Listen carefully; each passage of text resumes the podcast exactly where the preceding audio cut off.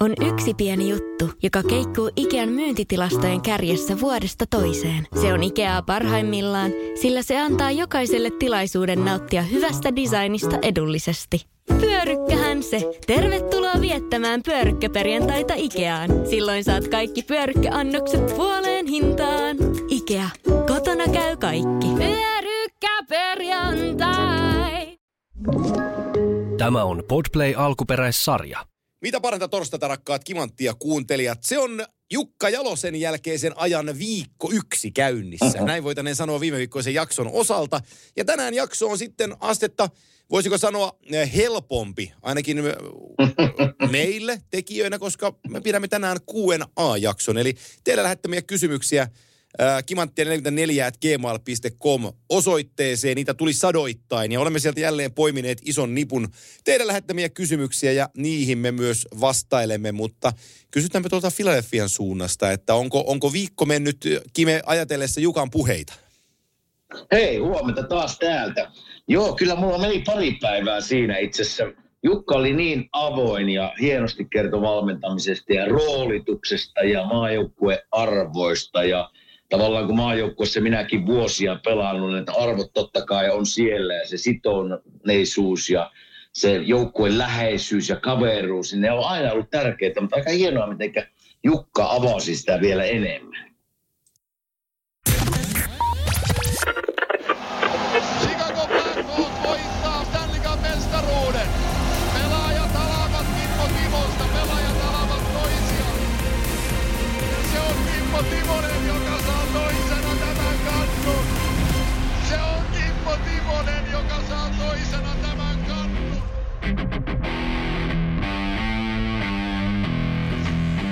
Näin saadaan tuttu kimanttia tunnus paikalle. itse asiassa mä otan Kime saman tien kiinni, kun tänään ollaan kaksistaan tässä lähetyksessä. Mulla jäi sellainen asia mieleen, kun Jukka puhui tuossa leijonajoukkueen roolittamisesta. Ja ennen kaikkea Joo. puolustajien osalta aika selkeästikin, että joukkueessaan on jos kahdeksan puolustajaa, kuten hän sanoi, että hänen leijonajutuissa, mitä on voitettu, niin kahdeksan puolustajaa juttu, niin on niin kuin kaksi ylivoimapelaajaa, ehkä kolme jollakin otannalla, mutta että sitten siinä on selvät alivoimapelaajat. Ja nämä roolitukset Joo. menee niin, että YV vetää YV ja AV pelaa AV.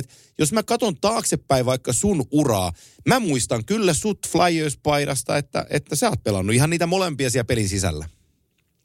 Joo, muistatko kun Jukka sanoi siinä tavallaan, ennen kuin se alkoi kertomaan sitä tarinaa roolituksesta, niin se vähän mainitsi siinä, että Kime ei varmaan tykkää Joo. tästä kyllä, mutta me, me pyöritetään kahdeksaa pakkia ja kyllä se Jukka siinä ihan oikeassa on, että se, se, se ottaa varmasti vähän aikaa tottua, varsinkin pakille, joka tulee täältä kohti kisoja, koska otetaan vaikka ero esimerkiksi Miro Heiskanen, joka on tottunut pelaamaan se 26-25 minuuttia per, per ilta, ja sitten tulet maajoukkueeseen ja kahdeksalla pakilla vedetään, niin se tippuukin sinne 6-17 minuuttia. Niin se on iso ero siinä, että miten pääsee pelistä kiinni, mutta se on Jukan tyyli ollut, ja hei, ei sitä mennä kritisoimaan, kun se on toiminut. Ja sitten mitä tulee niin kun roolitukseen, niin se oli aika, aika jännäkin kuulla, miten selkeä roolitus Jukan joukkuessa on, niin kuin just sanoit, että siellä niin kuin YV-AV-pelaajat on vähän niin kuin erikseen.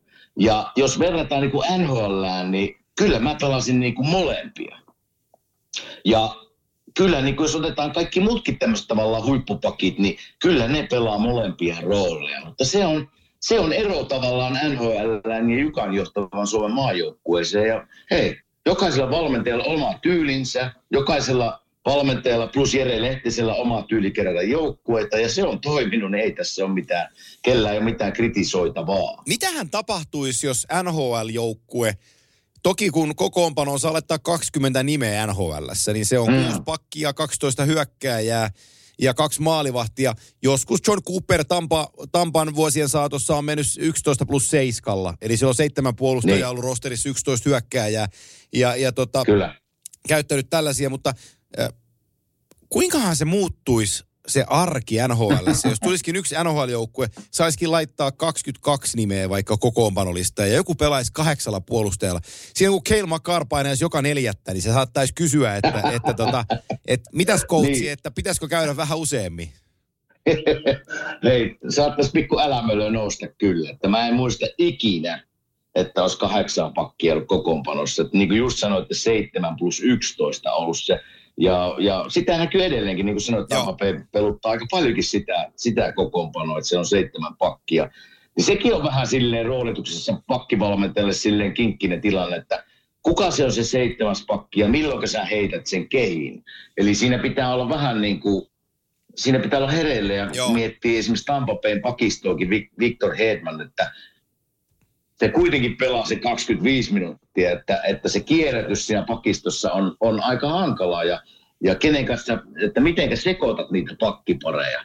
Niin sekin, sekin on oma juttuunsa, mutta en mä muista, että täällä ikinä olisi ollut neljä pakkiparia, eli kahdeksan pakkia. Ei. Ja kyllä mä veikkaan, että siinä näillä, näillä niin kuin tähtipuolustajilla menisi kyllä hernen nenään, suoraan sanottu. Joo, eikä se, on niin kuin, se, ei, se ei jotenkin sovi siihen ajatukseen, mikä NHL on, koska se on niin vahva se 6 ja 12, mihin, mihin se on sitoutunut. Että, että se, on, se on vähän sama keskustelu, kun pe, joku ehdottaa, että pelataan NHL runkosarja 4 vastaan 4 peliä. Niin se on ihan yhtä mahdoton mm. saada se toteutuun kuin se, että olisi kahdeksan puolustajia jollain, jollain kokoonpanossa. Että et, et se, se on, se on niin kuin eurooppalainen Mutta juttu. Se... Mutta mä muistan Jukan, mä sanon sen vielä, että mä muistan Jukalta, kun Jukka oli jokereissa – ja me tehtiin, Viaplay-puolella tehtiin KHL-jääkiekkoa silloin, niin nyt nimeltä mainitsemattomia puolustajia, ketä jokereissa silloin pelasin. Kyllä mä muistan käyneen keskustelua siitä, ei ne haukkunut sitä, että pelataan kahdeksan puolustajalla, mutta, mutta puhuvat sitä just, että tämä on vähän epätyypillistä, että on vaikea, vaikka pelasivat niin kuin, niin kuin neljällä puolustajalla, että kaikilla niin kuin se peliaika meni sillä, mutta että on vaikea päästä rytmiin, kun peliaika on niin pieni. Kyllä, No se, se pitää paikkansa, mutta ja kyllä mä sen muistan niin omilta maajoukkueajoilta, oli se sitten Erkka-valmentajana tai Summasen Rami vähän aikaa, niin kyllä mä niin kuin vetelin molempia. Et kyllä tämä on Jukka Jalosen oma, oma systeemi. niin kuin mä sanoin tuossa alussa, että, että meillä monesti kyllä oli kahdeksan pakkia kokoonpanossa minunkin aikana, mutta kyllä siellä niin ne roolitukset oli, että kyllä siellä pelattiin yli AV, osa, osa pelaajista. Että se ei ollut ihan noin selkeä kuin Jukalla on roolitusjoukkueessa. Mutta tiedätkö mikä siinä on hyvä? Siinä on hyvä pointti sitten Jukan systeemissä, että jätkät tulee joukkueeseen, niin se roolitus, me ollaan aina puhunut roolituksesta ja niin kuin Jukankin tästä kulta-ajoista, niin ne roolitus on noussut esiin. Mutta tuossa se tuli aika selkeästi esiin, että mitä se tarkoittaa – se roolitus joka joukkueessa. Siellä on, on jätkät, jotka pelaa ylivoimaa, jätkät, jotka pelaa alivoimaa, osa pakeista pelaa ylivoimaa, osa alivoimaa. Et se roolitus on niin selkeä. Ei siinä kellään ole mitään niin kuin, kyseenalaistamista turnauksen aikana. Juu. Ja se mikä on sama turnauksessa niin kuin omeltakin ajalta, että silloin kun kahdeksan pakkia on kokoonpanossa, niin totta kai nekin tiivistää sitä jossain vaiheessa, jos mennään loppua kohti ja tarvitaan maalia. Mutta se, että jos tuossa tiukassa kahden, kahden ja puolen viikon turnauksessa tulee pelejä aika paljon nopeeseen tahtiin, loukkaantumisia tulee, niin sitten sulla on ainakin kahdeksan pakkia, jotka on niinku pelannut pelejä alla, että se ei tarvi ihan kylmiltään hypätä sinne peliin, että on siinä hyvi, hyviäkin puolia totta kai. Joo, joo, joo. Ja, ja, tota, ja sama se niin hyökkäjien osalta se, että on selkeät ylivoimapelaajat ja alivoimapelaajat.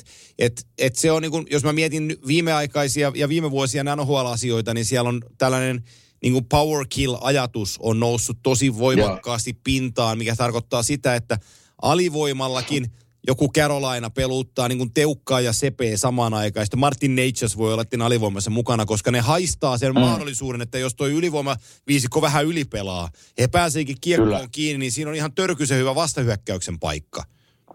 Se on totta. Se on totta. Ja sen minä haluaisin vielä ottaa Jukaselta haastattelusta kiinni se, että ehkä mulle pienimuotoisena yllätyksenä tuli se, että Jukkaa vielä kiinnostaisi tänne tulla valmentaa. Joo, kyllä. Sama. Johonkin rooliin. Et se, se, se, oli kyllä ihan hieno piirre ja mä sitä mietin pitkään sitten sen haastattelun jälkeen ja mä ajattelin niin kuin paljon NHL-joukkueita, jotka vois käyttää Jukan ammattitaitoa, tietämystä ja just silleen niin kuin päävalmentajan oikeana käteenä, niin siitä ei jos kellekään joukkueelle mitään haittaa. Täällä, täällä laitetaan kyllä rahaa niin paljon kaikkeen höpötykseen ja just näin. on, on on niin kuin valmentajia vasemmalta oikealta eri tittelillä, niin mikä, hei, miksi ei voisi palkata Jukka Jalosta siihen tavallaan auttamaan valmennuskolmikkoa? Kyllä. Oli se rooli mikä tahansa, niin jos Jukka siihen olisi valmis, niin hei, Kyllä mä, jos minä olisin johdossa, niin minä palkkaisin. No sähän just kävit New Yorkin puolella lounaalla tuossa muutama viikko sitten, oli Forsbergia ja siinä oli se miljonääri, joka on, on onko se Flyersin omistaja, että sullahan, sullahan on kaikki sulat siinä hatussa, että se kun rupeat vaan nyppiin. No joo, no joo, se oli itse asiassa, se, se oli kyllä, no sanotaan näin nopeasti, että se oli ensimmäinen dinneri, jonka minä olen viettänyt biljonäärin kanssa. Kyllä se tota, kyllä siinä niin raha-arvo on vähän erilainen kuin meillä muilla. Niin sä, yritätkö sä sanoa, se, se oli on, onko miljonäärillä ja, miljonäärillä, pala. onko miljonäärillä ja biljonäärillä vielä eroa? kyllä sillä, kyllä sillä on. mä, mä, Mä, voin, mä, voin, mä, voin, mä, en, mä en tiedä, onko mä koskaan kertonut tätä, mutta silloin 2015, kun olitte finaalissa, me mentiin Chicago Steak, äh, Chicago Cut-nimiseen ravintolaan. Ja sit sä kiusasit mua, että, että, että, nyt muuten Viaplay maksaa ton laskun. Ja sä tilasit alkuun, alkuun kolme, kär, kolme kärryä äyriäisiä. Ja niitä tuotiin niinku kolme raasti. Mä, mä, mä, mä muistan, kun mä katsoin tällä olkan, että toi maksaa ainakin tuhannen. ja, ja mä t- tätä kuittia. Ja Jukka oli silloin mukana, että tota, että Kyllä. Tätä, tätä, Kyllä. Ku, tätä kuittia ei kukaan pysty selittämään, kun mä tätä rupean, rupean vääntää. Mutta siinä kävi, kerrottakoon ihmisille, kun kuuntelee tätä, siinä kävi sillä, että me syöttiin isot T-bone steakit muistaakseni ja otettiin vielä kahvit mm. ja konjakikin päälle, niin sitten lopulta pyydettiin laskua ja sä sanoit, että no kyllä sä sen maksat. Niin sitten tuli lasku ja mä pyysin, leikittiin, että, että, että, että tota, sentään näyttää siltä, että mä maksan. Niin mä pyysin, pyysin lasku ja laskussa luki, että, laskussa luki, että, että your cost nolla taalaa. Äh, siinä luki, että mitä siinä luki? Siinä luki, että complimentary by the restaurant, let's go Blackhawks. Joo, joo. Ne oli isoja Blackhawksin faneja. Käytiin siellä aika useasti ja Teokka Teräväinen kävi se. Se käytti kyllä, jos me käytettiin silloin tällaista hyväksi, niin se käytti aina. joka päivä. Se kävi joka päivä sillä syömässä. Se, että miksi minä käyttäisi, kun tämä on ilman? Mutta se, mikä tuossa erosi meidän, meidän dinneri tuolla New Yorkissa, niin ei siellä se mikä ero siinä on, että ei siellä kyselty paljon se viinipullo maksoi. Just näin. Se tuli siihen pöytään. joo, joo, joo, joo, mä voin, voin Mutta sanotaan kuvitella. siitä, sanotaan, sen minä uskallan sanoa siitä palaverista, että kyllä siinä pikkusen perää ehkä on. No niin. Että tota, siellä saattaisi joku olla kiinnostunut ostamaan flyessa. Joo, no niin, sitä, sitä, sitä asiaa odotellessa. Asiat menee, mm. asiat, asiat lutviintuu sitten, kun on näin käydäkseen. Kyllä, tota, kyllä. Meillä on, meillä on tänään ajateltuna, että me pidetään, pidetään tota, Gatoradein tarjoamaa Q&A-jakso, eli yhte, eri, erinomainen yhteistyökumppanimme Gatorade tarjoilee maailman parhaimman ja tutkituimman urheilujuoman, mutta se tarjoaa myös kimanttia Q&A-jakson. Ja, ja tota, mä lähettelin sullekin yön aikaa vielä muutamia kysymyksiä ja, ja tota, mä voisin näitä tästä ottaa. Otetaanko, otetaanko heti ensimmäinen tähän väliin, niin mietitään sitten myöhemmin, mitä Anna puhutaan. Tämä on äh, Lail, on tämän kirjoittaja ja viesti menee näin. Hei, kun Mr. Sharksin eli Patrick Marlowen paita nousi Shark Tankin kattoon, tuli lähetyksessä ilmi, että Marlowe ja Jumbo olivat huonekavereita pidempään kuin olisi tarvinnut. Onko kaksikolla tietoa, kuinka yleistä huoneen jakaminen pidemmäksi aikaa on? Miten se lasketaan, että pelaaja saa oman huoneen, pelaajan ikä, pelatut ottelut vai joku muu? Vaihteleeko se eri organisaatioiden kesken? No tästä on mulla aika, aika hyvä vähän samantyyppinen tarina. Eli silloin kun mä tulin NHL 98, ja sitten minun naapuriystävä Scott Hartnell tuli 18-vuotiaana muistaakseni vuonna 2000. Niin meistä tuli heti, tiedätkö, jonkun kanssa synkkaa heti, Joo. se synkkaa heti. Ja meistä tuli, silloin oli sääntö se, että olikohan 10 vuotta liikassa tai 400 peliä, niin saat omaa huoneen. Eli tämä oli silloin, kun minä tulin liikaa. Ja eli minun piti valita tai ottaa kämppäkaveri, kun ei ollut muuta mahdollisuutta. Ja me, me oltiin tuota kämpiksiä hetkinen, jos mä sanon kymmenen vuotta, niin mä en valehtele. Ja siinä kävi sille, että mulla tuli kymmenen vuotta täyteen 400 peliä, mutta me, me oltiin edelleen kämpiksiä. Koska mulle se oli semmoinen juttu, että mä sain olla tavallaan hyvän kaverin kanssa. Se, meillä tavallaan se elämän rytmi meni, meni samalla tavalla ja unirytmi ei ihan aina, koska hän tyk- tykkäsi nukkua pitkiä päiväunia ja minä en. Se pikkusen lopussa rupesi ärsyttämään, kun se nukkuu kolmen tunnin päiväunia ja minä nukun sen varttitunnin. Se oli aika pitkä pimeässä huoneessa ottaa sitä, ottaa, että lähdetään hallille. Mutta muuten elämän asiat meni ruokailut yhdessä ja se jutustelu, se ei kuorsannut. Se herättiin samaan aikaan. Niin, niin me oltiin kämpiksiä varmaan kolme, neljä vuotta sen jälkeen, kun minä olisin saanut oman huoneen. Eli mä tykkäsin siitä. Mutta sitten, sitten hänkin pääsi siihen tavallaan siihen 400 peliin. Me päätettiin, että okei, kokeillaan omat huoneet. Ja siitä se sitten lähti, että oltiin omissa huoneissa. Mutta nykypäivänä, nykypäivänä minun mielestä se, että sä saat kaikille oma huoneen heti. Saako? Että kaikilla omat huoneet tällä. Niin mä oon melkein varma, mä oon melkein varma, että jos sä et ole rookie tai entry level deal, Joo. niin sinä saat oman huoneen. Eli ensimmäiset kaksi vuotta sinä ehkä jaat huoneen tai kolme, mutta sitten saat oman huoneen. Ei ole enää sitä kymmenen vuotta 400 peliä. Oho. Se menee niin. Okei, no tämä tuli mulle, tämä tuli, tää tuli uutisena. Joo, se on muuttunut. Se on muuttunut tässä näissä viimeisimmissä tavallaan neuvotteluissa NHLP, NHLPn kanssa. No kerro, kerropa. Että aika, aika niin. nopeasti saat oman huoneen. No asia viitaten, niin kerropa vielä sitten, että minkä tasoisissa hotelleissa NHL-joukkueet majailee? Siis hyvissä. Ei, ei ole. Siis totta kai on, on paikkoja, paikkoja, jossa ei tavallaan tarjontakaan, varsinkin kun mennään tästä parikymmentä vuotta taaksepäin, joku Buffalo tai Long Island tai tämmöisiä, niin siellä on vanhoja, vanhoja hotelleja vaan tarjolla, niin totta kai ne ei ole mitään, mitään niin kuin luksusta, mutta yleisesti sanon, varsinkin nykypäivänä, niin puhutaan viiden tähden hotelleista. Joo, joo.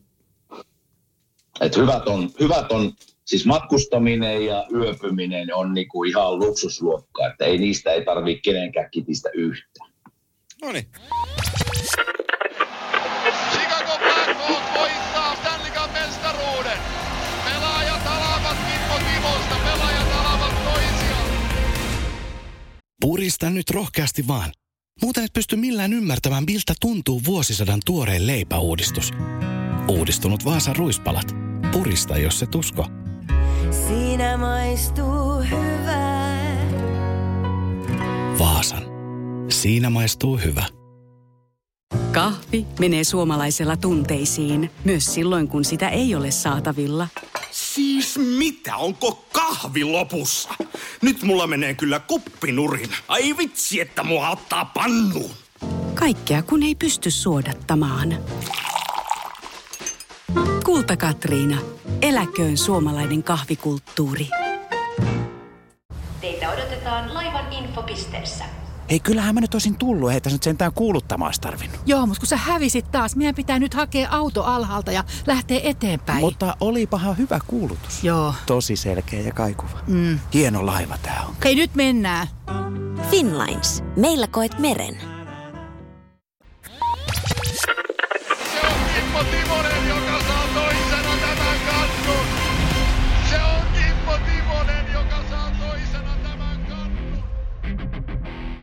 Täällä on ratikkakuski Helsingistä Veikko Tervo.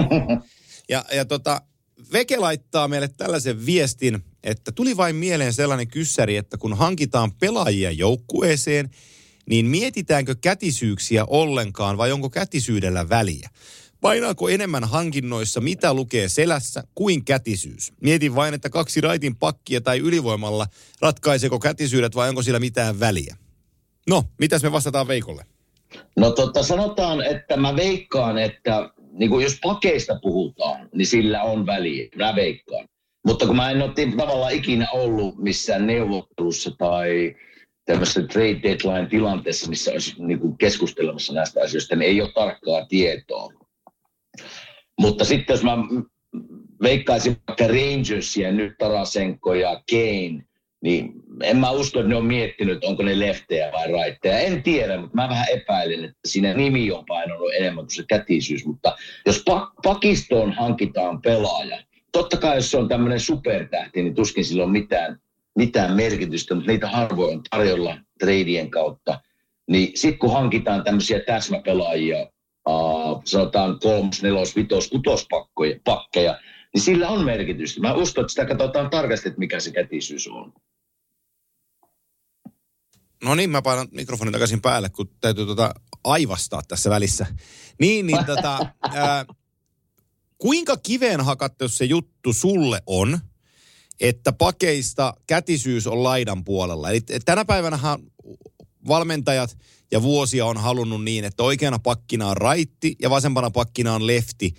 Että mainat on ikään kuin, niin kuin ulkopuolella ja pystyy rännikiekkoja käsittelemään kämmen puolelta niin päin pois. Ää, mä oon joskus aikanaan, kun pelasin junior-hakkeytä, niin mä olin oikea puolustaja leftinä. Ja mä tykkäsin siitä, että mulla on Joo. kätisyys on sisäpuolella, jolloin niin kuin Okei. mun laukaisusektori on ikään kuin parempi joka kerta, kun mä lähden, lähden tinttaamaan. Äh, Mm. Kuinka pyhä asia se on, että, että ne kätisyydet menee niin, että sä oot raitti ja oikea, lefti ja vasen? Mutta muistatko eilenkin Jukka, Jukka, kun sanoi siinä, tai siinä meidän, Joo. meidän tota, haastattelussa siitä tavallaan mainitti minut ja Jere, Joo. että kätisyydet Joo, meni niin sano. yhteen, Joo. lefti, raitti.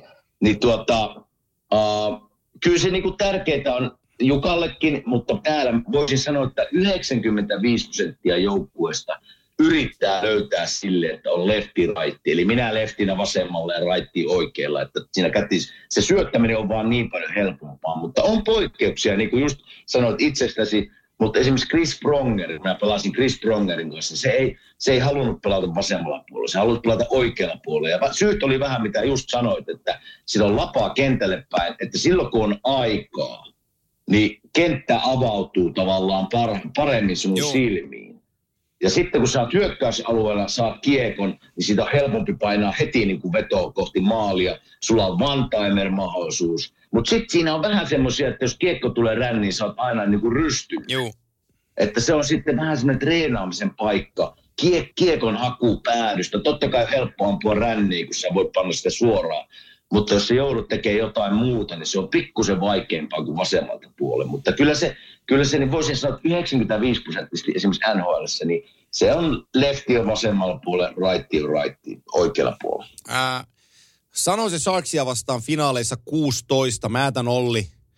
Ää, Mm. jos muistan oikein, niin mä sanoisin, että game kolmosen jälkeen Sanjosessa, niin tota, Niin. tuli rännikiekko, se pelasi leftin miehenä pelasi oikeana pakkina. Ja tuli oma, oman jätkän ränni maalin takaa. Nyt en muista, kuka sen heitti, mutta tuli oman miehen rännikiekko ja, ja tota, Olli ei saanut sitä rännistä haltuun. Ja siitä tuli ylijuoksu vastustaja hyökkää ja pääsi kiekolle ylivoimahyökkäykseen. Siitä ei tullut maalia. Mutta, mutta se kiekko ikään kuin tuli läpi, kun se ei saanut sitä pysäytettyä. Joo. Seuraavana välipäivänä toi oli toi Koncharnilla pakkivalmentajana. Niin kaikki muut, mm-hmm. mä oon varmaan joskus sanonutkin tässä Kimanttia podissa joskus aikanaan, mutta että kaikki muut lähti pois jäältä. Conchar jäi, Määttä jäi ja Crosby jäi. Ja Markanre jäi maaliin. Ja Crosby meni maalin taakse. Se heitti kiekkoja rumpuu. Olli liikkui niin kuin oikeana pakkina keskeltä ränniin. Ry- Rystylä haltuun, siitä crossover jaloilla, Rystylä samalla kiekko käännä kämmenelle ja nopea rannelaukaus. Ja Crosby Joo. tulee sen rännikiekon jälkeen, se tulee maalin eteen ohjaa. Ja ne teki sen varmaan 20-25 kertaa, sen koko jutun. Sitten kun se oli tehty, Joo. niin Crosby meni takaisin maalin taakse, odotti, että Olli on paikallaan. Taas se löi sen kiekon rumpuun. Olli meni ry- rystypuolella, otti haltuun, jaloilla crossover, rystyltä kämmenelle, Crosby maali edessä, laukaus, ohjaus, pönttö. Nelospelissä, tota- on mä vielä loppuun, Joo. nelospelissä tuli sama tilanne. Viidellä viitta vastaan, Crosby maalin takana. Pää ylhäällä, Määttä viivassa, löi ränniin. Määttä haki, kämmenen rystyltä, kämmenelle pari askelta, Crosby liikkui maalin eteen, Määttä lauko, Crosby ohjas, Pittsburgh teki maali Stanley Cup-finaalissa. Eli yksi pieni Joo. virhe pelissä. Seuraavassa rieneissä otetaan toistojen kautta lisää kontaktia siihen juttuun. Tämä täytyy saada kuntoon. Sitten se saatiin kuntoon sillä 25 kerralla, kun se ventiin siinä ja ne puhui sen läpi sen Concharin kanssa. Seuraavana päivänä peli, tuli samat, ihan sama tilanne tuli. Crosby näkee se, se heittää rännikiekon, Määttä ottaa rännistä, kämmen puolelle laukaus, Crosby liikkunut maalin eteen ja ohjaa, ohjaa, ohjaa Määtän laukauksen sisään. Hei, ihan loistava esimerkki siitä, että mitä pystytään treenaamiselle tekemään. Ja jos meillä on pakkikoutseja tässä kuuntelemassa tätä lähetystä, niin hei, se on loistava reeni pakille, just mitä Crosby ja Olli Määttä teki. Vaikka ei olisi virheitä tullutkaan, mutta se tavallaan sen kiekon kaivaminen liikkeellä niin kuin sieltä oikealta niin kuin rystypuolelta ja se tavallaan se crossover-liike keskelle kenttään, niin noita kannattaa jokaisen pakin molemmilta puolin treenata, koska ne on niin tärkeitä. Ja se mikä hyöty siinä on, miten Olli just tuo teki, että ensinnäkin se, että mistä se virhe tulee. niin se on pakille ehkä vittumaisen juttu, kun tulee semmoinen hiljainen, röpöinen, pomppiva kiekko kohti viivaa, ja sä näet, että sieltä tulee vastustaja niin kuin laitahyökkäjä päin sinuun. Ja sä et tiedä, että pomppauksen lava yli vai ei, mitä se jäätkö viivaa, etkö jää, tuleeko läpi ja eikö tule. Niin se on, Joo, niin se, siinä, siinä on tavallaan sen left, niin kuin raitin puolella pelaavan leftin pakin hankaluus. Mutta jos sä saat sen hyvän liikkeen, tavallaan pystyt kääntymään rystyltä hyvällä liikkeelle kiekko kämmenelle, sulla on koko kenttä auki. Sä pystyt syöttämään, sä pystyt ampuu, niin siinä on se etu, että jos joku haluaa pelata leftin pakkina oikealla puolen, niin tuo reeni on niin kuin yksi tärkeimmistä, mitä kannattaa tehdä hyökkäysalueella. Joo, se on, se on, se on erittäin, erittäin hyvin sanottu ja se asia, asia on, on niin kuin just näin. Ja mulla, joku asia mulla tuli tuosta mieleen vielä puolustajien peliin liittyen, mutta nyt se hukkui jo saman tien se ajatus, että kohta se tulee, kohta se tulee, niin mä kerron. Ja sanon siitä, sanon siitä vielä, sanon vielä siitä niin kuin hyökkäysalueella lefti raitti. Miksi täällä myös siitä tykätään ja varmasti Suomessa ja Euroopassa tykätään, että tulee näitä rännikiekkoja, niin jos sinä olet leftin pakkina vasemmalle, sä pystyt kääntämään sen nopeasti pakki pakki viivaa pitkin, pitkänä tavallaan pakkikaverille. Mutta teepä se leftinä oikealla, kun se tulee rystyllä, niin on kuule vaikea. On, on vaikea ja vähän riskialtis, mutta jotkut pystyy sen tekemään, jotkut tykkää pelata si- silleen, mutta se vaatii tuon hyvän liikkeen ja ehkä semmoisen rohkeuden pelata. Joo, no nyt se pakkiasia mulla meni, meni, meni ohitte, mutta tota, menköön. Mennään seuraavaan kysymykseen. Toivottavasti tämä vastaus miellytti Veikkoa. Ja seuraava kysymyksemme kuuluu, tämä on lähettänyt Heikki Hirvasniemi, eli nimimerkki Hespa. Ja tota, Hespa kysyy näin, pari kysymystä. Antti, olet useammassa jaksossa sanonut tai laskenut, että joukkue on 500 työnnössä. Voitko kertoa, että mitä se tarkoittaa? Pisteitä se ei tarkoita, ei voittoprosenttia, en tajua. Toinen kysymys, miksi Jyrki Lumme on Sonia? No otetaan tähän ensimmäiseen, ensimmäiseen kiinni. Eli se tulee, se tulee NHLn äh, tavasta laskea runkosarjassa, koska äh, joukkueiden pelimäärät on toisistaan eroavaisia.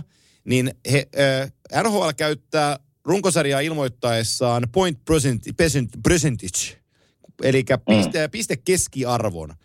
Ja jos on 500 joukkue, tarkoittaa sitä, että on piste per pelijoukkue. Eli, eli jos joukkueella on 82 peliä, niin se kerää 500 joukkueena 82 pistettä. Ja Kyllä. aina, aina kun on jo pudotuspelijoukkueesta kysymys, niin viide, 500 pelaamalla 500 linjassa ei riitä. Se on tällainen Ei niin kuin yleinen NHL. Pohjo- te, te siellä pohjois käytätte paljon tota lähetyksissä niin kuin pistekeskiarvoa ja, ja puhutaan Kyllä. nimenomaan niin kuin 500, jo- 500 joukkueesta. Joku pelaa 500 jääkiekkoa ja se ei riitä ja niin päin pois. Niin. Niin se on, se on, se on, niin kuin, se on jenkkikäsite runkosarjapisteistä aika pitkälti. Niin, ja siitä voi päätellä sen, että 500 niin kuin ei riitä. Joo, Silloin saa just niin. 82 peliä. Eli nyt sä tarvit, nykypäivänä tarvit semmoinen 96-98 pistettä päästä playeri, että siitä voi sen keskiarvon laskea, sitten näet, että mihin se tulee, mutta Joo. si, sitä se tarkoittaa. Joo, joo, se on päälle 600 kuitenkin.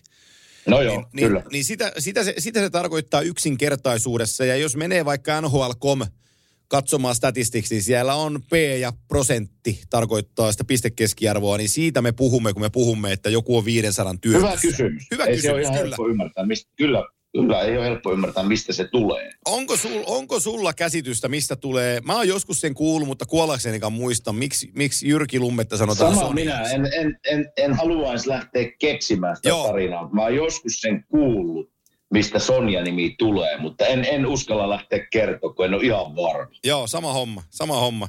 Täytyy, tota, täytyy kysyä herralta ja palata tähän Palataan näin. siihen, palataan siihen. Kiitoksia Hespa, Hespa tota, kysymyksestäsi ja sitten seuraava tulee Kaimanmieheltä nimimerkillä Chris58 eli Antti.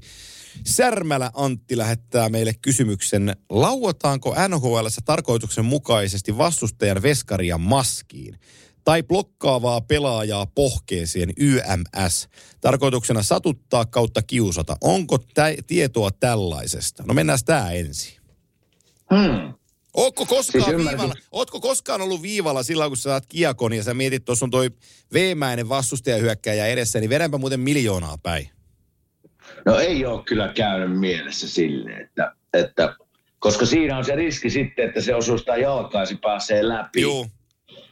Niin se, se kolahtaisi vähän omaan nilkkaan, eikä, ei ole kyllä mulla, en tiedä onko kelläkään mielessä se, että vitsi tuossa tulee tuo Sidney Crosby, mä inhoan sitä, mutta ampupa, ammupaan nilkkaan sitä. Pitäisi olla aika taitava, pitäisi olla aika taitava ensinnäkin, että siinä nopeassa temmossa pystyt katsoa, missä Sidney Crosbyn nilkka on. Joo, joo. Että ei se ainakaan multa, ei multa onnistu. Enkä minä usko maali eessä. Tavallaan sitä tehdään aika paljon ja jotkut joukkueet oli siinä loistavia. Eli jos tulee 2-1 tilanne hyökkäyspäähän, niin ammutaan tahallaan tavallaan veskarin sinne, sinne patjoihin, jotta siitä tulee ripaan. Joo, Niin sitä, sitä mä oon kuullut. Joo. Sitä mä oon kuullut monen joukkueen tekevän ihan systemaattisesti.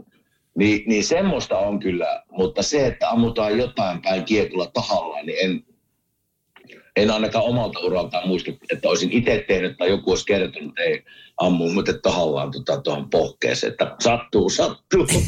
Joo, ja tuohon maalivahtiin, niin kun ma- maalivahtia päähän tai maskiin ammutaan, niin se varmaan tulee siitä, että kun, kun joukkueelle käydään lävitse maalivahdeista, että mistä ne reijät löytyy ja mistä maali pystytään Mm. tekemään, niin aika monella maalivahdilla se on siinä niin kuin hartian ja pään välissä.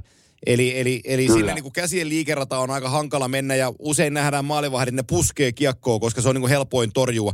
Mutta se on ihan, se on ihan niin kuin legit maalintekoyritys, kun se lauotaan sinne ylös pään viereen. Joskus se osuu päähän, mutta sitä pään vierestä haetaan sitä tilaa, mistä veskarin on vaikea torjua ja sen takia tulee niin kuin maskiin paljon laukauksia. Et siinä on ihan puhdas maalintekoyritys vaan kyseessä, ei siinä mistään, mistään maalivahdin satuttamisesta en jaksa uskoa, että on kyse, vaan siinä on vaan, sä tiedät siitäkin, että siinä on, siinä on maalivahdille vaikea paikka. Siin, siinä on, ja tästä, tästä mä voisin yhden kommentin tuohon tavallaan, äh, miten niitä maalivahtia skautataan ja tilastoidaan. Eli joka peliä ennen ainakin meillä oli silloin aikoinaan, tiedettiin kuka vastustajan veskari on. Niin siinä on ihan lapulla kirjoitettu tavallaan ihan tämmöisillä ranskalaisilla katkoviivoilla, että hei, että siinä oli saattoi olla niin kuin veskarin kuva, mutta ta- ja tietynlaisia prosenttia tavallaan, että vasen alakulma on ollut 10 prosenttia, oikea yläkulma viimeisestä sadasta maalista tai mikä se Joo. onkaan se otanta sitten, niin siellä on 25 prosenttia haarat, eli five fall sanotaan täällä, niin se on vaikka 40 prosenttia. Ja sitten tämmöistä varsinkin, minä harvoin sitä tavallaan katsoin, kun minä en päässyt semmoiseen tilanteeseen, missä mä olisin tätä tietoa voinut käyttää hyväkseen, mutta kyllä se lähellä niin kuin hyökkäille oli, ja mä näin, kyllä kävi katsoa sen ja katsoa jopa videolta tämmöistä huippumaalintekijöitä, että hei, että miten se liikkuu jossakin tilanteessa kahdella yhtä, niin kuin aavisteleeko se, jättääkö se, tuottaako se tavallaan kilpikäden alas. Ja siinä, siinä niin kuin paperilla luki tämmöisiä juttuja, että hei, sillä on, sillä on tapana, kun tulee yksi yksi maalipaikka, niin tulla vastaan ja vaikka puottaa vähän räpylää 10 senttiä alaspäin. Se vietiin niin pitkälle tavallaan se skauttaaminen vastustajan maalivahdeista, että, että se oli kyllä aika, aika hienoakin nähdä, miten pitkälle se oli viety. Joo, ja tuohon liittyy vielä, tarinan kertoa, tota, koska tämä ei ole huippujääkiekosta, mutta harrastejääkiekosta, kun mä pelasin Tampereella yhdessä joukkueessa sitten aikanaan harrastejääkiekkoa, me voitettiin äh, viisi vai kuusi Suomen mestaruutta harrastejääkiekossa. Mm. Sitten kun harrastejääkiekossa ei saa taklata eikä lämmätä, niin tällaiset jääkiekkoinvaliidit, kuten minä, voi sitä pelata. Ja tota, mulla oli pitkän linjan, pitkän linjan jää SM pelaaja Piirisen Jukka. Jupi oli, oli pakkiparina ja, ja tota, Jupilla, Jupilla oli, ja varmaan on vieläkin, niin to, tosi kova rannelaukaus. Ja tota, Joo. hän, ei tykä, hän ei tykännyt aggressiivista karvaajista. Eli, eli tota, jos, pelin alussa, jos pelin alussa tulee sellainen, että me kiekko lyödään meidän Ei päätyyn. kukaan niistä tykkää. Juu, juu. Ja, jos kiekko lyödään meidän päätyyn ja Jupilla on kiekko ja joku tulee miljoonaa päälle, niin sitten se Joo. yrittää peipata. Me en- ensimmäis- ensimmäiseen vaihtoon mennään sitten, onko olisi Suomessa tai toisessa päässä teet tullut maali ja mennään vaihtopenkille, niin katso mua että Antti, jos toi tulee uudestaan, niin mulle kiekko. Sitten mä otan asia selvä. Sitten me, sit me seuraava vaihto heitetään meidän päätyyn kiekko, mä menen hakee. Mä levitän Jupille ja se sama karva ja tulee miljoonaa. Se odottaa, että se on kahdessa metrissä. Se räppää ranteella niin lujaa, kun pystyy päin sinne. Ni, niin ei, ei tullut muuten enää kertaakaan karvaan sen jälkeen. Ei vitsi. Et kyllä tuota tapahtuu. Tapahtuu. Harrastesarjoissa, aina, harrastesarjoissa ainakin. Ajattele, kun minä olisin NHL-pelissä sanonut vaikka Braden Coburnin pakkipari. Joo. Ensi, e, ensi kerran, kun tuo Chris Kynitz karmaa minua, ei, niin anna mulle kiekko, niin mä mun lämärillä sitä suoraan maahan. joo, joo, ja tässä oli, ja, ja Jupilla oli vielä sellainen tapa siihen aikaan, että tota, kun pelattiin lopputurnauksia harrastesarjassa, me oltiin Vierumäellä silloinkin pelaamassa, niin, niin silloin, silloin tota, Jägermeisterin pullo on hyllyn päällä, että kun pelien välissä tulee, niin se ottaa yhden jekun siinä välissä ja sitten syödään jotain ja mennään seuraavaan peliin. Ei vitsi. Joo. Huhhuh, huhhuh. Mä en ole innostunut, sanon tuosta harrastesarjasta. Mulla tekisi mieli pikkusen ehkä aloittaa taas luistelemaan neljään viiteen vuoteen luistellut, mutta pikkusen ehkä tulee sellainen pieni polti välille, että voisi käydä jossain kikkailemassa Pitäis- vähän. Mutta en ole vielä saanut, Me en voita- ole vielä saanut itteni tuonne hallille. Me voitaisiin Kuri Jari ottaa joku kerta vieraaksi tähän, mutta mä lainaan nyt Jarilta yhden tarinan.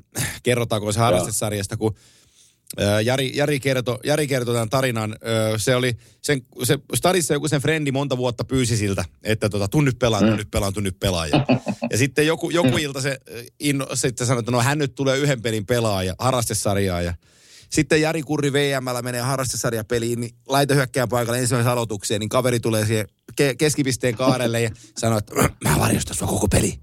Ja na, olin, olin naputellut pohkeelle koko ajan, että täältä tulee, täältä tulee, täältä tulee, varo, varo, varo, Jari, varo, varo, varo, Jari, täältä tulee, Jari Päylös, Jari, Jari Päylös. Sitten, sitten tota, kurri, kurri kertoi sen tarinan, kun se väri, värjät, värjäs hienosti ja sanoi, että, että hän, hän löi jarrun kiinni kesken peliä ja pyysi, että mikä, mikä, vaikea, mikä vaikeus sulla niin kuin on. Niin kaveri alkanut huutaa, että eikö sulla pää kestä, eikö sulla pää kestä, eikö, eikö pää kestä.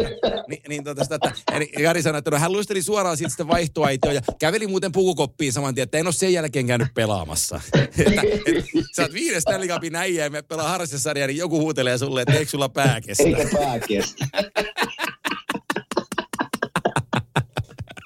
Ai vitsi. Ehkä siinä voi olla yksi syy, miksi mä en ole Se on- vielä tuonne hallille saanut itteni Se voi- raattua. Mutta, Se voi hyvin olla näin. Joo, se voi hyvin mutta olla vähän, näin. vähän kiinnostaisi tavallaan luistella ja, ja, ja kikkailla taas, että aika on mennyt. Jospa, se- jospa se aika tulee tässä vielä. No palautellaan mieleen, koska tämä samainen Chris 58 nimimerkki kysyy jatkokysymyksen, että Kimelle vielä nopea kysymys. Haluaisitko pelata uudestaan tuon 12 vuoden pudotuspelisarjan Pittsburghia vastaan? Vieläkin noista ihokarvat pystyyn, kun sitä, sitä painia katsoo. Se oli melkoinen sarja. Se on yksi hienoista sarjoista, mitä mä oon, oon saanut selostaa. Ja hei, itse asiassa mä kävin tuossa tekee, mä kävin tuolla hallilla moikkaa, moikkaa tota, kausikorttilaisia ja semmoisia muutamia päiviä sitten, niin, niin, niin ne nosti tämän saman sarjan esille.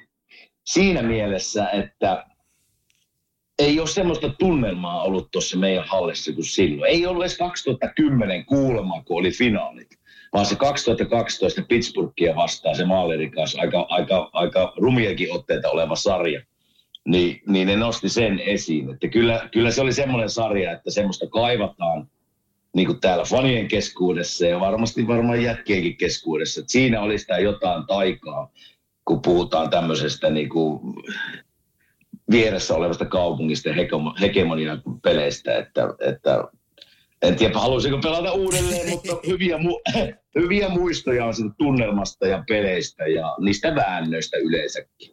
Mä sen sarjan, mä väitän, että se oli game ykkönen. Saattaa, että muistitekö mulle tepposet, mutta keskiympyrä aloitus. Giroud vastaan Crosbya. Crosby voittaa sen kiekon, se menee siihen Pittsburghin vaihtoaition eteen ja Giroud seuraa sitä ja se painaa sen aivan levyksi. Karmeen Se oli tota, joo, mä muistan, se oli, se oli itse asiassa taisi olla peli kutonen Ei kun niin oli ratkaisu. Joo, joo, niin oli, juu. Ja, Joo, ja, sama... peli, kato meillä kotona Juu, vielä. ja sama- meillä ja kotona vielä sama- ratkaisun paikka. Joo, ja siihen e- ekaan vaihtoon Crosby levyksi. Joo. Te saitte kiekko, hyökkäys, kädet pystyy, maali 1-0. Se oli niin kuin fantastinen startti, niin se tulee mulla aina mieleen Claude Girouxsta, että, että kun joku, joku kysyy, että mitä sä oot mieltä pelaajasta tai Claude Giroux nimi vilahtaa ruudussa, niin, niin mulla tulee aina se hetki mieleen, kun se aloituksesta, kun se päättää sen Crosby, sanoo, että nyt hän, nyt hän niin kuin tappaa sen tohon. Ja sitten se, sit se meni Niin, ja ja- ni, niisti sen pystyy. Se, se Claude Giroux, joka silloin oli, niin se oli hetken aikaa maailman paras. Kyllä se, kyllä se oli hyvä pelaaja silloin ja, ja se, se tavallaan se johtajuus, mikä hän otti siinä pelissä, oli aivan, aivan hieno olla mukana. Ja se, mä muistan edelleen, se tehtiin maalisen jälkeen siinä se tunnelma hallissa. Se oli niin kuin, Joo. että katto tippuu sieltä alas, se tärisi se halli. 20 000 hullua huutaa. Kato, kaikki oli pukeutunut Joo, orassiin kyllä paitoihin. muistan, Ei, no, noita ei unohda. Ne on semmoisia juttuja, joita niin kuin kaipaisi vieläkin. Mutta, mutta niitä pitää nyt muistella tässä kiikkustuudessa joku päivä sitten. Joo.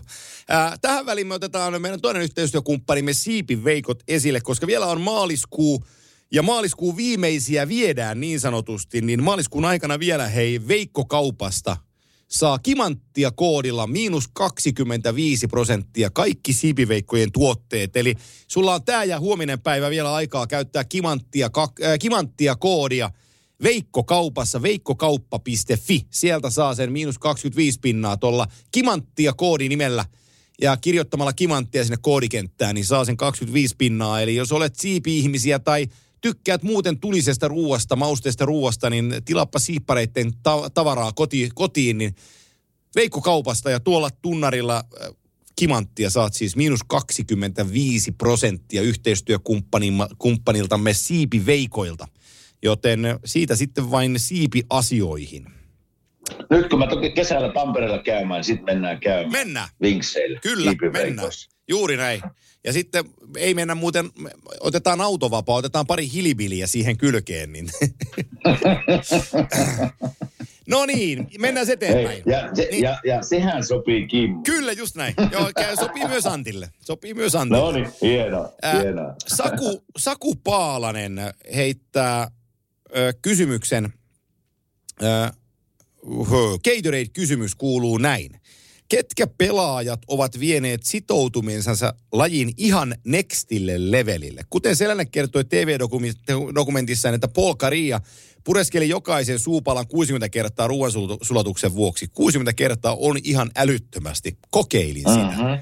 Saitteko ajatuksesta kiinni? Tuleeko sulle mie... Mulla on, mulla on yksi juttu, mikä mä voin tähän, tähän kertoa. Ö, se tulee tuolta, se on Paten ajalta Winnipegistä, kun, kun Mark Scheifele, joka on aika hifistelijä, niin, niin tota, sinne Winnipegin kantautui, että Tom Brady oli antanut kokilleen tota, kenkää, niin, niin, niin se palkkasi sen Tom Bradyn kokin. Ja tota, sit se ei, sit jostakin syystä se ei lähtenyt kuitenkaan toimiin, niin tota, Scheifele erotti sen kokin ja se otti uuden kokin ja se lennätti sen Bradyn tykö, sille Bradyn uudelle Joo. kokille koulutukseen. Ja tota, sitten se oli siellä Bradyn kokin koulutuksessa, en tiedä aikamäärää kauan se siellä oli, mutta sitten se tuli takaisin Winnipegiin.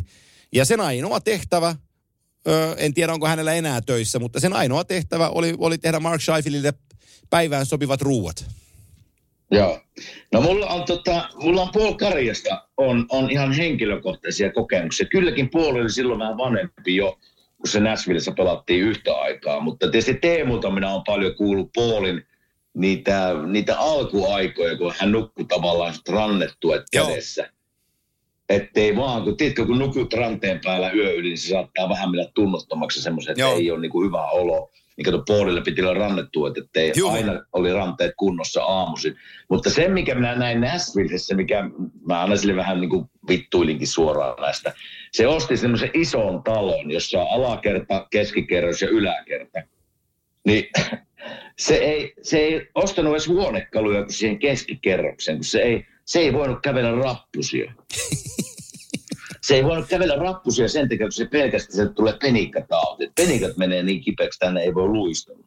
Ja siitä me pottuiltiin sille kuule niin paljon, että sillä on niinku 500 neliön talo, mutta se pyörii siinä niinku alakerrassa sadan neliön kämpästä. Olisiko helpompi ostaa vaikka joku kämppä, että se Joo. tarvii menet hissillä ja ei, ei, kun koira tarvii vähän kulma tilaa takaa, takapihalle, niin se oli se syy. Mutta hän ei kävely ikinä niin kuin ylös eikä alas. Joo. Ja sitten mä muistan, sitten mä muistan, se oli tarkka mitä se söi. Sitä mä en muista, että oliko se enää, että se pureskeli ruokaa 60 kertaa, mutta sen tarina mä oon kuullut monta kertaa Teemulta. Mutta sen, sen mä muistan, se ei kävely mihinkään se mies. Just tämän penikkajutun takia, Joo. että jos tulee penikat vähän kipeäksi, niin hän ei pysty luistelemaan. Ja me oltiin jossain, mä, mä muistan, että mä oon kertonut tämän tarinan joskus aikoja sitten ennenkin, mutta me oltiin St. Louisissa. Ja me oltiin sovittu Paulin kanssa, että lähdetään, tota, se oli ihan hallin vieressä se hotelli, 100 metriä. Että lähdetään yhtä aikaa.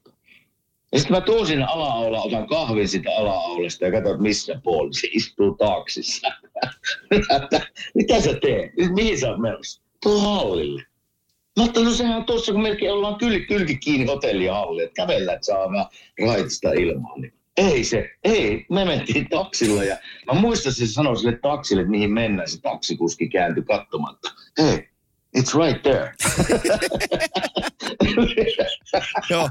se sanoi sille, että don't worry about it, I tip you well.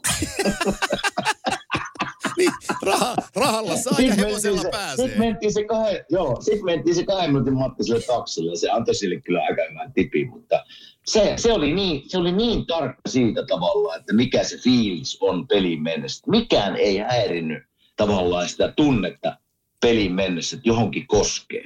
Ja sen toisen kaverin, minkä mä oon kuullut, en ole ikinä siis niin kuin mä oon kuullut Tuukka Raskilta, tämä Zeno Zara, niin se, se oli niin kuin, se oli tämmöinen fitness-friikki. Eli, eli mittas kaiken ruoan tavallaan painoarvot, kalorit, siis kymmeniä vuosia, kun sen pelasi. Et se, on niinku, se viedään jo niin pitkälle, että mulla menisi niinku jo hermot. Joo, kyllä. Aika nopeasti jopa viikossa. Mutta jo, jotkut, jotkut pystyy siihen, että niinku mitataan pasta-annoksesta, paljonko menee pastaa sinne veteen, jotta mä saan tarpeeksi kaloreita. En liikaa, mutta sen sopivan määrän. Joo. Et jotkut vie sen tosi pitkälle. Se viikko on sulla kyllä vähän yläraja. Mä sanon, että puhutaan kuudesta tunnista, niin hirttäisi. No se, niin, tai voisi jäädä mittaaminen kokonaan. niin voi, vähän sama, vähän, vähän sama, että jos joku innostuu mittailemaan, niin mittailkoon, mutta minä en mittaa. niin, niin. Mutta on näitä ja hei, molemmat, molemmat puolet, että Zara veti aika hienot urat, niin ei se, jos Kyllä. pystyy henkisesti sen tekemään ja valmistautunut siihen, niin ei kun hattua pois päästä tienoon. Näin on Sakulle vastattu kysymykseen.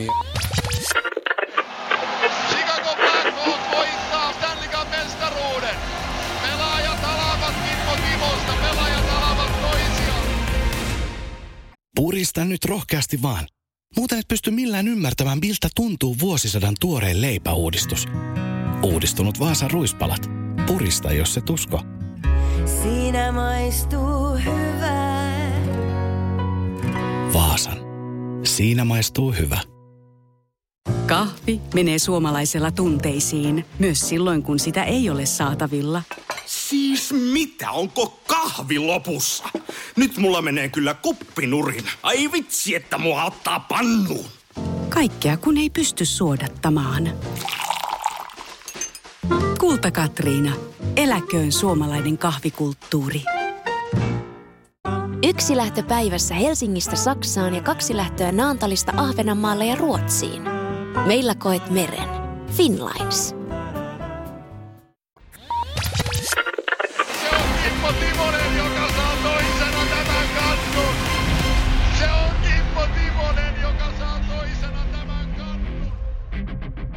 Tapani Ervast kirjoittaa. Tapani on muuten lähettänyt meille ennenkin kysymyksiä. Tällä kertaa kysyn, onko pelaajilla vaikutusvaltaa, miten joukkuetta rakennetaan vai onko kaikki valta GMllä ja coachilla? Ajatellen vaikka Floridaa.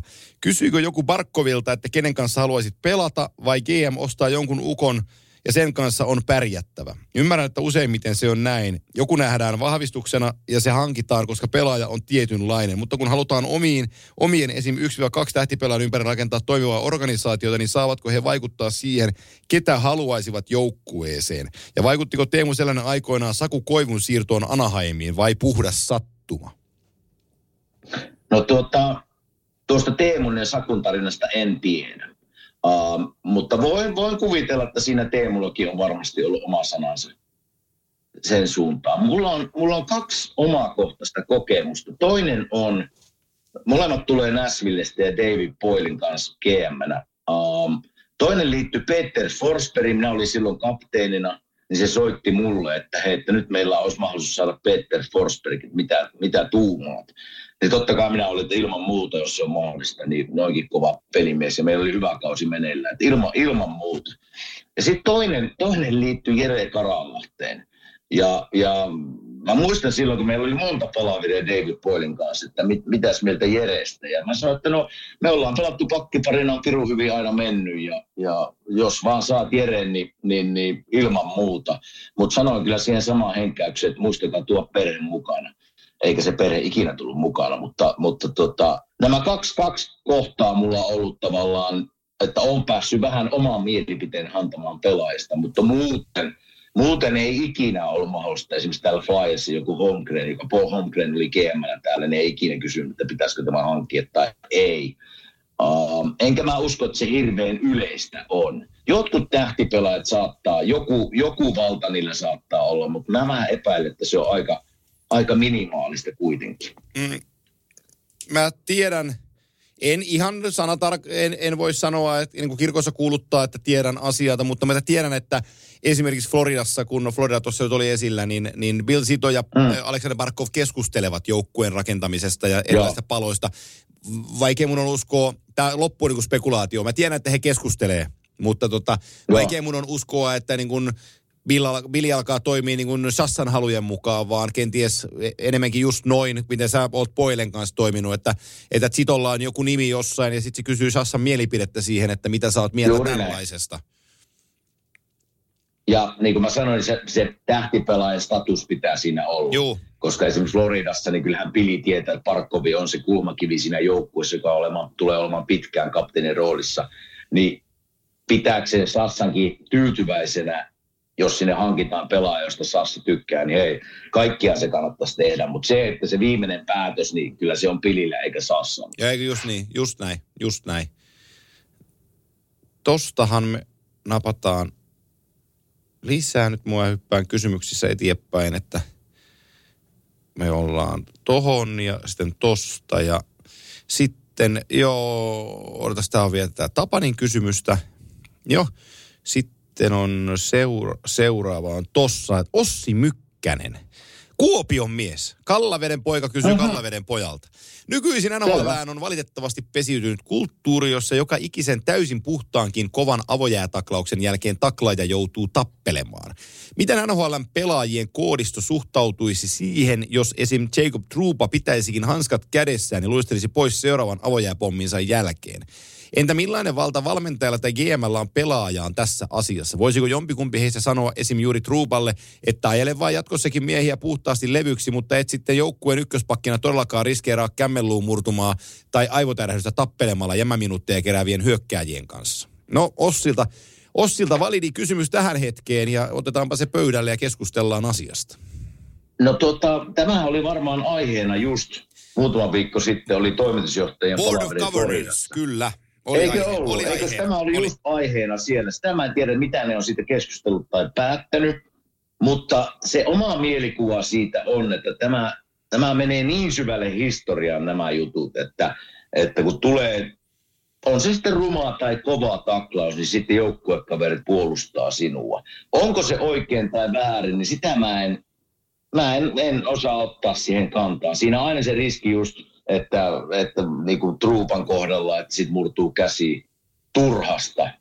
Mutta tämä on kuulunut vähän tähän NHL, siis niin kauan kuin minä tiedän. Niin sen muuttaminen ja miten sinä sen muutat, niin onkin toinen juttu. Että siitä pitäisi tulla todennäköisesti jäähyjä Joo, sitten on... niille, jotka hyökkää päälle. Mutta se on, se on vaan, se on tätä historian kirjoa, mitä NHL on kuulunut aina. Joo, mä ymmärsin, jos mä nyt tulkistin oikein tota, äh, Eli Friedmania, niin, niin, niin siellä on ollut esillä tällainen asia, että nythän instigator rule on NHL, eli jos sä aloitat tappelun yksipuolisesti, niin sä saat niin aloit, mm. tappelun aloittamisesta kaksi minuuttisen. Eli jos tulee molemmille vitoset tappelusta, mutta tappelun aloittajana sä saat ylimääräisen kakkosen, eli sun takia sun joukkue joutuu alivoimalle. Niin mä ymmärsin näin, että siellä on ollut pöydällä tällainen ehdotus ö, ö, tällaisesta tappelusta, että kun siinä tulee se instigator, jos vaikka nyt otetaan truupa, että se taklaa, taklaa jotain Minnesota Wildin pelaaja ja sitten, sitten Ryan Reeves juoksee sen perään ja alkaa takomaan, niin Reeves saa Instigator mm. kakkosen, mutta että ehdotus sen muuttamiseen olisi se, että siitä tulisi double minor, eli, eli, eli saisi 2 plus 2 siitä, että okay. aloittaa sen rysän. Mun mielestäni se on aika nerokas ajatus, koska – Joo. Jos sä lähdet puolustamaan puhdasta taklausta nyrkein ja ajat joukkueessa neljä minuuttia alivoimalle, niin ihan hirveän montaa kertaa se coachi ei sitä se hommaa kattele. Se on totta. Se, se voisi olla hyvä uudistus. Ja tämä ei varmasti vaan liity NHL. Kyllä se vähän niin kuin jääkiekkoon aina liittyy, että tulee kova taklaus. Niin siinä tulee semmoinen ensireaktio muille jätkille siinä jäällä, että olipa törkeä taklaus tai kova taklaus. Siinä ei, ei itse asiassa mietitä, että oliko se niin kuin, no totta kai välillä sä näet, että nyt oli tosi törkeä. Mutta siinä tulee semmoinen puolustamisreaktio muille jätkille sille jäälle, että hei, nyt meidän kaveria ajettiin noin kovaa, nu pitää mennä puolustaa. Joo. Se varmaan vähän semmoinen yleinen jääkiekko, jääkiekkoasia, ei vaan NHL. Joo, joo. Sitä Euroopassakin näkee. Se ei välttämättä Euroopassa mene sinne tappeluksi asti, mutta kyllä siitä niin kuin hässäkkä tulee aikaiseksi. Joo. Mutta tota, siinä keskustelua tästä aiheesta ja, ja tota, Joo. hyvä, hyvä aihe Ossilta tämäkin tähän ja me jäädään mielenkiinnolla odottamaan, että mitä NHL tämän kanssa tekee, koska mä pidän sitä, kuten sanottu, niin mä pidän sitä ehdotusta niin kuin nerokkaana. Kyllä. Eli, eli tota, Se on sillä, se, mieltä. Sillä, sillä, ei mikään henkilökohtainen kymppi, se ei rajoita yhtään mitään, mutta 2 plus 2 omalle joukkueelle, se on aika paha niin kuin, tiukassa pelissä. No se on neljä kaksi- minuuttia. Niin neljä Kyllä. minuuttia AVtä, niin se on aika, aika kova jo. Se, se saattaa ratkaista niin kuin isoja pelejä. Kyllä. Että sä menit puolustaa joukkuekavereita turhaan. Joo. Sitten me mennään Jari Töyrylän viestiin, joka on pitkähkö, mutta se menee näin. Suomi on jään teossa maailman eliittiä ja siitä todella vähän keskustellaan ja arvostetaan. Ja itse asiassa jäästä sekä olosuhteista halleissa puhutaan liian vähän sekä niistä jäänteon ammattilaisista, jotka mahdollistuttavat olosuhteet sekä parhaan mahdollisen jään harrastamiseen niin aloittelijasta ammattilaiseen. Kysymys. Minkälaisia eroja jään laadussa on eri NHL-seuroilla ja entä maajoukkueturnauksissa? Paras ja huonoin jää, missä olette pelanneet? Jää on tärkeässä osassa lajilla nimeä jääkiekko ja siitä yleensä moititaan, jos, kyse, ö, jos peli on mennyt huonosti. Ja toinen on tuomarit, mutta se on sitten toinen kysymys se. No mä olin eilen junioripelissä, jossa ö, meidän junnut pelas peliä ja jää oli todella huono ja läm, oli lämpöiset kiekot. Niin, niin Okei. huono jää kontra yhdistettynä lämpöiseen kiekkoon, niin itse asiassa jääkiekon pelaamisesta ei tule yhtään mitään, kun se kiekko Joo, ei se ei ole hyvä yhdistys. Joo. Ei ole hyvä. Sen takia näitä kiekkoja täälläkin pidetään varmasti Euroopassakin jääkaapissa. Kyllä. On kylmiä ne Juu, just näin. Mutta mut se, sen sanon noista huonoista jäästä, että kyllähän se aika pitkälle menee niin kuin yksinkertaisuudessaan, että minkälainen ulkoilma on siinä paikassa.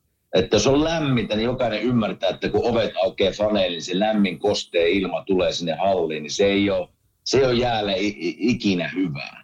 Ja sitten jos me otetaan vaikka tämä meidän paikallishalli Wells Fargo Center täällä Filissä, niin meillä on Flyers, meillä on Sixers, sitten siellä on vielä, onko siellä niin kuin tämmöinen sisä lacrosse league, ja sitten siellä on vielä niin kuin konsertteja. Eli tuo halli ei ole tyhjillään mikään ilta viikosta. Niin mieti, miten kovilla se jää on siellä alla, kun siellä laitetaan parketteja, siellä laitetaan mattoja, siellä laitetaan kaikkea. Tupataan Sixers, niin kuin siinä on 25 000 ihmistä lämpi, mä- lämpimällä siinä jään päällä, niin eihän se, eihän se voi millään tavalla olla ideaalisen jään tilanne. Ja se on, sanotaan, että tuohon käyttömäärään nähden jää on suhteellisen hyvä täällä. Mutta parhaimmat jäät totta kai ainakin minun mielestä ollut Kanalassa, jossa niin kuin ulkoilma on kylmä. Joo. Eli se kylmä ilma tavallaan pitää sen jään hyvänä. Ja sen takia monesti ulkojäätkin aika hyvässä kunnossa, jos niitä vähän hoidetaan. Koska se kylmä on hyvä sille jäälle. Ja, ja tuota, kyllä siellä tämmöiset jäähoitajat, niin kyllä mä oon melko varmaan ainakin aikoinaan oli, niitä, on joka pa- paikassa. Joka NHL-kaupungissa joku jäänhoitaja, joka mittaa lämpötiloja. Niitä käydään niin kuin mainoskakkoilla mittaamassa tavallaan, että mikä se lämpötila on. Mutta suurin syy varmasti on ulkoilman lämpöys monessa paikassa, nyt varsinkin kun kevät alkaa tulemaan. Ja sitten hallin käyttömäärät, ne on niin kuin joku Madison Square Garden, niin mieti paljonko siellä on juttuja joka päivä. Joo, ja. On, on eläintarhaa ja vaikka mitä motocrossiajoja ja konsertteja ja pelejä. Ja, niin ei se, vaan, ei, ei, se, ei se vaan onnistu se jään pitäminen hyvänä. Ei, ja, tä, ja sitten vielä niin kuin aikataulu tähän mukaan lukien, että joo, Florida on muutenkin lämmin, mutta esimerkiksi viime, viime kesän Stanley finaalit, kun meni myöhäiseen Suomen aikaan, niin kun oltiin juhannuksessa. Ja sitten me, ollaan, mm. me ollaan Tampassa, missä on 35 raatia lämmintä. Ja sitten Mm. sinne pakataan 19 000 ihmistä siihen halliin ja ihmetellään, että no eipä muuten jää on hirveän hyvä. Niin, ei, niin, niin ei, se, ei se voi ollakaan. Ei se voi. Ja ajattelin tätä Filistä silloin, kun minäkin pelasin, niin esimerkkinä, mitenkä täynnä tämä halli on ja ylipuukattu välillä, että saattaa olla Sixersin, eli koripallo NBA-peli kello, kello 13. sitten meillä on kello, kello 19 eli 7 alkaa jääkekkopeli. Niin mieti minkälainen se pelin päätetty ja minkälainen revohka siinä on saada jääkekko jää kuntoon, niin kuin NHL kuntoon. Ja on se, ei se voi olla hyvä silloin, eikä se ikinä ollut. Mutta minkäs teet? Joo, joo, joo. Sitten klassisesti sanotaan, että jää on sama kaikille. ei, se, ei se ole. Ei, ei se ole ainakaan tässä, täällä, täällä maassa. Että Suomesta en tiedä. Ei, ei ole niin kauan on kuin viimeksi on luistellut ja pelannut Suomessa. Että siitä en osaa Suomen, Suomen jäästä ar, niin kuin arvostella mitään, enkä antaa kehuja jollekin, kun en tiedä. Joo, no niin. Seuraavan kysymyksiä, jonka kysyy Niko Kejonen. Moi. Joukkueurheilu, vieraspelimatkat ja korttipeli, tuo erottamaton kolmikko. Mm. Mitä korttipelejä NHL-joukkueen vierasmatkoilla pelataan ja ennen kaikkea millaisilla summilla? Okei, no se, se, se on mulle aika tuttua. Meillä oli, me pelattiin semmoista peliä kuin Texas Hold'em. Joo. Ja, ja tuota, meitä oli kahdeksan peluri. Meillä oli kone, jossa oli, oli kaksi pöytää vierekkäin, eli kahdeksan mahtui pelaamaan. Ja, ja sitä me läskittiin menemään tuossa vuosia. Ja mitkä ne panokset on, niin meillä oli, jos joku Texas Hold'emin säännöt tietää, niin meillä oli semmoinen 400 dollarin buy-in. Ja se tarkoitti sitä, että jokaiselle tavallaan jaetaan chipsejä 400 dollarin arvosta. Ja sitten minun naapuri Harneilla oli kirjanpitäjä. Ja sitten kun se 400 dollaria sulta häviää, niin sä voit ostaa uudet 400 dollaria. Eli sinun ei, niin riba, eli sinun ei tarvinnut odottaa, että jos olit ulkona pelistä, häviä, olet mennyt vaikka all in ja sitten häviät kaikki, niin, niin tuota, sinun ei tarvinnut odottaa, sä pääsit takaisin pelin mukaan ostamalla uudet 400 dollaria. Ja sitä, sitä me jauhettiin tuossa kyllä, sanotaan, no melkein, ei ihan minun alkuajoista lähtien, mutta sanoisin, että mä semmoinen 2-13 vuotta pelasin Texas Hold'emia. Ja sitten kun tullaan perille, niin lasketaan chipsien määrät ja rahat palautuu sen mukaan me laskettiin niin chipsien määrät ja sitten Hartsi tavallaan piti kirjaa ja joka kuukausi, joka kuukausi se laittoi sitten tekstiviestillä, että hei, se, se on velkaa Kimmolle tämän verran, Kimmo on velkaa tuolle sen verran. Eli, eli Hartsi, Hartsi piti aika, aika iso, teki aika ison työn siinä pitämällä sitä kirjaa. No minkälaisia summia, minkälaisia ja... summia se kirjas kuussa tulee? No tota, sanotaan, että minä olin aika tämmöinen aika peruspelaaja, että mä, en, mä voitin sanotaan tonnista pariin, hämpisin tonnista pariin. Kyllä meillä sitten siellä oli niinku tämmöisiä vähän, esimerkiksi Jake Voracek, jolla ei niinku se rahankäyttö ole vähän mitä on, niin kyllä ne menee sinne, saattoi mennä sinne niinku viisinumeroisiin summiin. Mä kuulin huhua, että Jake olisi painanut Super Bowlin voitosta sadan tuhannen vedon ja hävisi sen. Voiko se pitää paikkansa? Kyllä se voi varmaan. En, en tiedä, mutta voi pitää vaikka. Joo. Kyllä. Sen takia mä vähän se hymähtelen. joo, joo. En, en yhtään ihmettele. No niin, sitten eteen. Mutta muka, mukavasti meni aika. Siinä oli semmoinen, että tavallaan se panos, panosten määrä ei ollut semmoinen, että se ärsytti. Tietysti jotkut pelastaa oikein silleen, että ne oli joka toinen käsi, se oli all in. Niille se ei ollut silleen, mutta minä olin silleen, että jos mulla oli hyvät kortit, niin sitten mä pelasin, mutta, mutta se oli niin tosi hyvä, to, tosi hyvä ajanviete. Joo, Joo, ja että ihmiset saa tuosta kiinni, niin nyt täytyy ymmärtää, että NHL-pelaajan työstä raskain vaihe on nimenomaan matkustaminen, ja sitä on sitten paljon. Mm. Niin se jollekin, jollekin tavalla se aika täytyy niin kuin saada kuluun. Kyllä, kyllä, juuri näin. Näitä korttipelejä on sitten, tämä Texas Home on, vaan, on niin kuin yksi vaan, että niitä on sitten kymmeniä, mitä ihmiset pelaa. Että meillä vaan sattuu olemaan tämä aina pelimuotona. Joo, me pelattiin aikanaan ja, ja nyt en ole varmaan kymmenen vuoteen pelannut, mutta me pelattiin sellaista peliä täällä kuin Kopu. Eli se on, niin kuin kahden, okay. se on kahden, kahden kortin pokeri. S-pari on paras mahdollinen, mikä sä voit saada. Ja, ja tota, jos sulla on S, S9, niin se on, se on hyvä, hyvä jo lähteä koputteleen. Eli jos sulla vaikka ringissä on kuusi, sanotaan, että mm. kaksi, kaksi euroa, tai euro on sisäänmaksu, niin kaikki laittaa kuusi euron sisään, niin siinä on kuusi euroa. Sitten jos joku koppaa vaikka mun edestäni, ja, ja tota, sillä on ää, kolmospari. Ja mulla on, mulla on S-rouva. Niin kolmospari voittaa S-rouvan, jolloin hän ottaa sen 6 euroa potista itselleen. Mun täytyy Joo. laittaa se 6 euroa siihen pottiin, plus se oma osallistumiseni yksi euro. Eli mä lyön siihen 7 euroa. Ja kaikki muut kyllä, laittaa kyllä. sen oman euronsa. Siis on 12 euroa. Ja, jakajalle, ja, ja sitten menee seuraavalle pakka ja se on taas jakaja, että aina se, aina se vuoro niin kuin muuttuu siitä.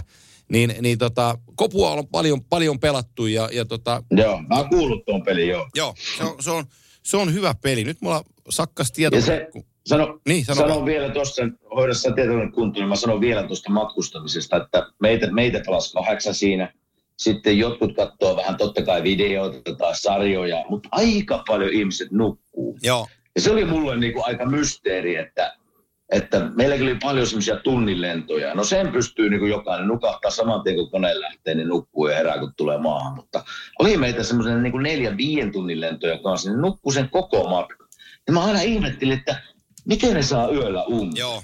Mutta ei niillä, ei niillä ollut mitään ongelmaa. Se oli jotenkin, osalla oli semmoista unelaihet, että ne rakasti siihen koneeseen menoa, kun ne pääsee nukkumaan.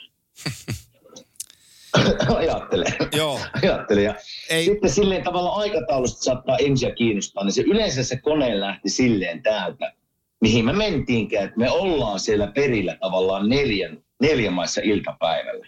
Ja pussi tulee siihen koneen viereen, ja sitten mennään hotellille, oot hotellille siinä neljän viiden välillä, yleensä lähempänä viittä. Ja sitten dinneri siitä, kassit huoneeseen, dinneri siitä kuuden maissa, ja, ja sitten rauhoittuu huoneeseen, ja ei kun kohti pelipäivää. Et silleen se niinku rutiini menee vierasmatkoilla. Pelasitteko hotellissa vielä korttia? Ei aika harvoin. Kyllä se riitti se, Joo. kyllä ne riitti ne lentokonematkat. Joskus, joskus sitten, jos sattuu olemaan semmoinen, että oli niin kuin peli, jossa sanotaan vaikka Edmontonissa lennetään sinne tavallaan edellisen päivänä peli ja jäädään yöksi. Sitten ollaan vielä päivä olla Edmontonissa, kun siinä on pari välipäivää, niin silloin ehkä niin kuin ihan ajan tappojuttuja, mutta tosi harvoin. No niin. Meillä on kaksi kysymystä vielä jäljellä ja otetaan ne pois. Eli Janne Paasila kysyy kysymys Kimelle. Nyt kun uran päättymisestä on kulunut useita vuosia, miltä elämä näyttää juuri nyt?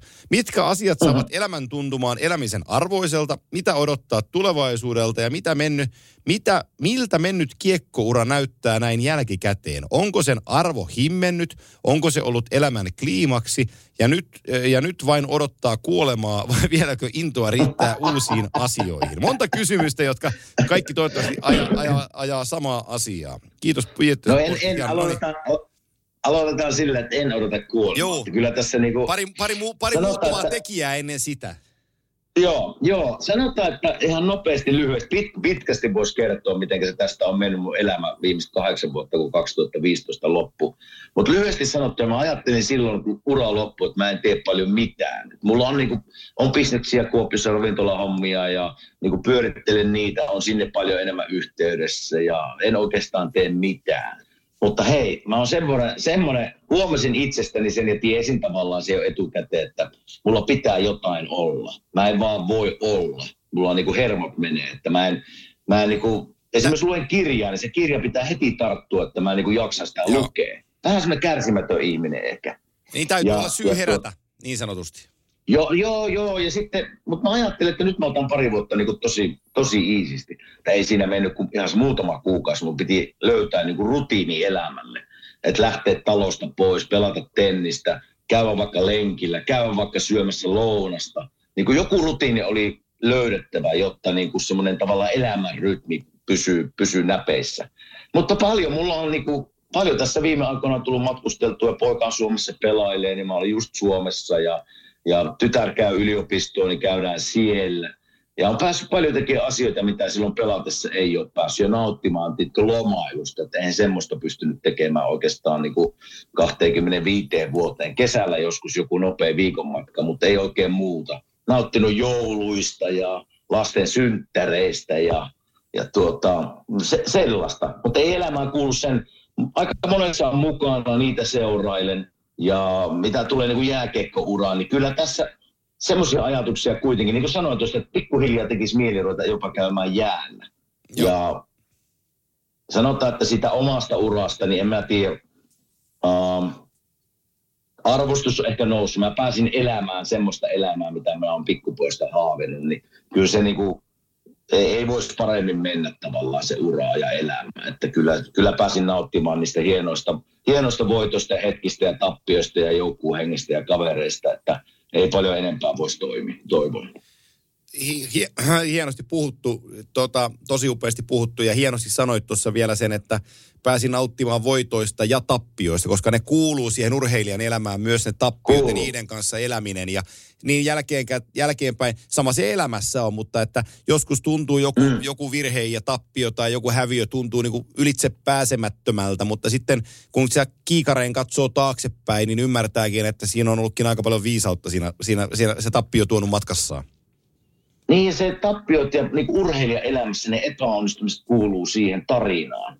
Ja ne, jotka osaa ottaa sitä epäonnistumista tavallaan ne, ne voimavarat kehittää itseensä ja parantua, niin ne yleensä pärjää ne urheilijat. Ja sanotaan minun tappiosta niin kuin kaksi, mitkä nousee ylimpänä mieleen, on Torinon olympialaiset finaalitappio ja, ja 2010 Stanley Cupin kuudennessa pelissä oleva tappio. Niin siinä on ne kaksi isoa, joista mulla kesti tosi kauan päästä yli.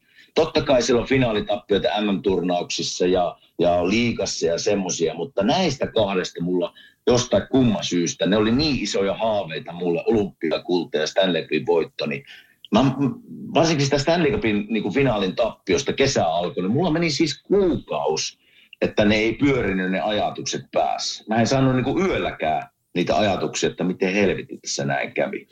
Mutta niistä pitää nousta vai niistä pitää pystyä nousta ja käsittelemään ne asiat. Ja niin kuin mä sanoin, ne, jotka pystyy sen käsittelemään, ne yleensä nousee sieltä vahvempana. Ää, Seuraavan kysymyksen ovat lähettäneet Topi ja Maija, jotka ovat Bernin paimenkoiria, ja heidän isäntäänsä on Juha-Pekka Paajanen.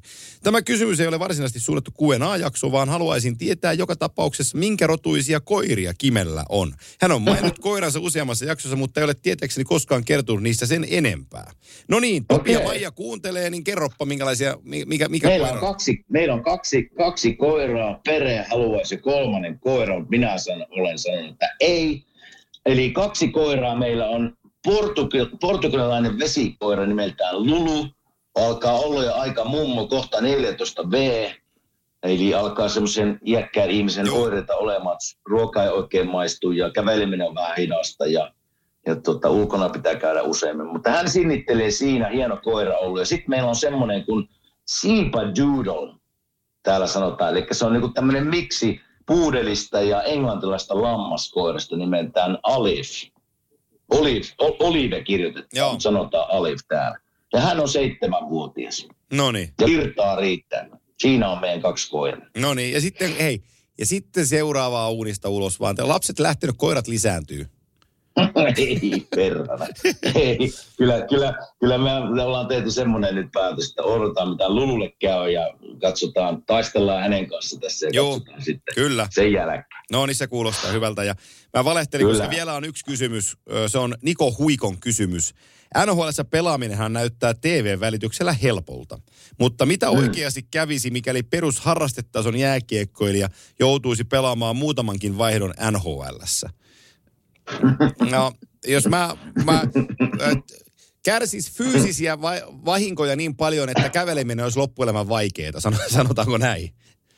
Joo, se saattaa niin telkkarista. Kyllähän se ihan fakta on, että jääkiekko pitäisi nähdä livenä oh. ja, ja lähempää.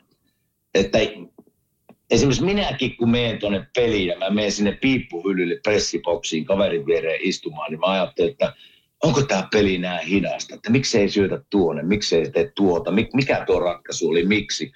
Mutta sitten mä katsoin tuossa muutamia viikkoja sitten pelin siitä, mä olin, olin mä kolmannella rivillä.